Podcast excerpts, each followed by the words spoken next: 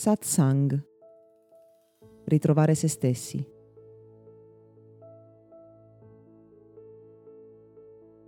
Molte persone che vivono un lavoro su di sé e che si ritengono più consapevoli di altre, continuano a vivere pensando che là fuori vi siano dei nemici, dei complotti, dei sistemi che vanno contro i loro interessi. Ma in realtà là fuori non c'è nessun nemico. Quello che intendo dire è che non esistono sistemi che vogliono limitare la nostra libertà, che ci vogliono controllare e che agiscono con l'intento di danneggiarci in qualche modo. Quel che accade semplicemente è che quelle persone, quei politici, quegli uomini di potere, che in qualche modo tu credi stiano agendo contro il tuo interesse, non fanno altro che comportarsi esattamente come te, ovvero agiscono per il loro personale tornaconto. Ti è mai capitato di pensare che un partito politico o un rappresentante di potere fosse degno di essere in quel posto semplicemente perché faceva qualcosa che andava a tuo vantaggio? Perché seguiva esattamente le tue ideologie? O perché creava una legge che andava a tuo favore?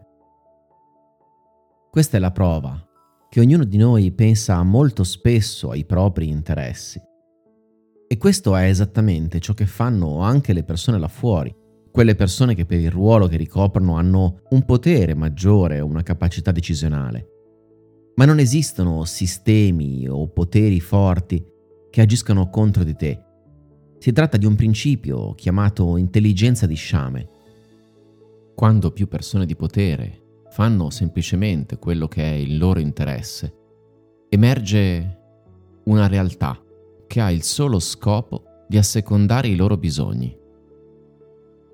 Ma quelle persone, ancora una volta te lo ripeto, non stanno facendo altro che quello che fai anche tu, pensare al loro interesse. Non esistono sistemi che vogliono danneggiarti, ma solo sistemi che si occupano del proprio tornaconto. E questo rappresenta un principio cardine, perché la realtà che noi vediamo intorno, dove puntiamo il dito, dove ci concentriamo o sulla quale emettiamo un giudizio non è altro che un'immagine riflessa di noi, di una parte di noi, che in questo caso rappresenta l'ego, la personalità.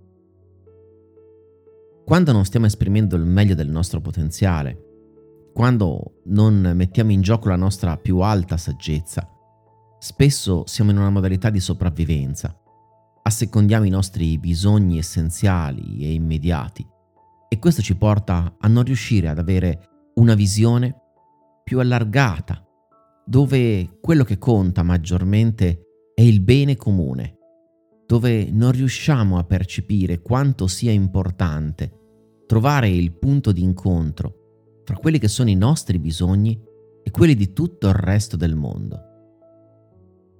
Quando agiamo dalla prospettiva del sé, della nostra saggezza profonda, di quello che tra virgolette, siamo veramente, allora non possiamo far nulla che possa danneggiare altre persone, ma possiamo solo portare a termine azioni che diano un beneficio a tutti quanti. Mentre ci viene facile pretendere che chi ha potere eserciti questo potere secondo questo principio di bene comune, non riusciamo a fare noi stessi, per primi, la medesima cosa e ci ritroviamo a comportarci quindi come un gatto che quando passa davanti a uno specchio soffia e si arrabbia contro l'immagine riflessa in quello specchio, senza rendersi conto che ciò che sta vedendo è semplicemente la sua immagine specchiata.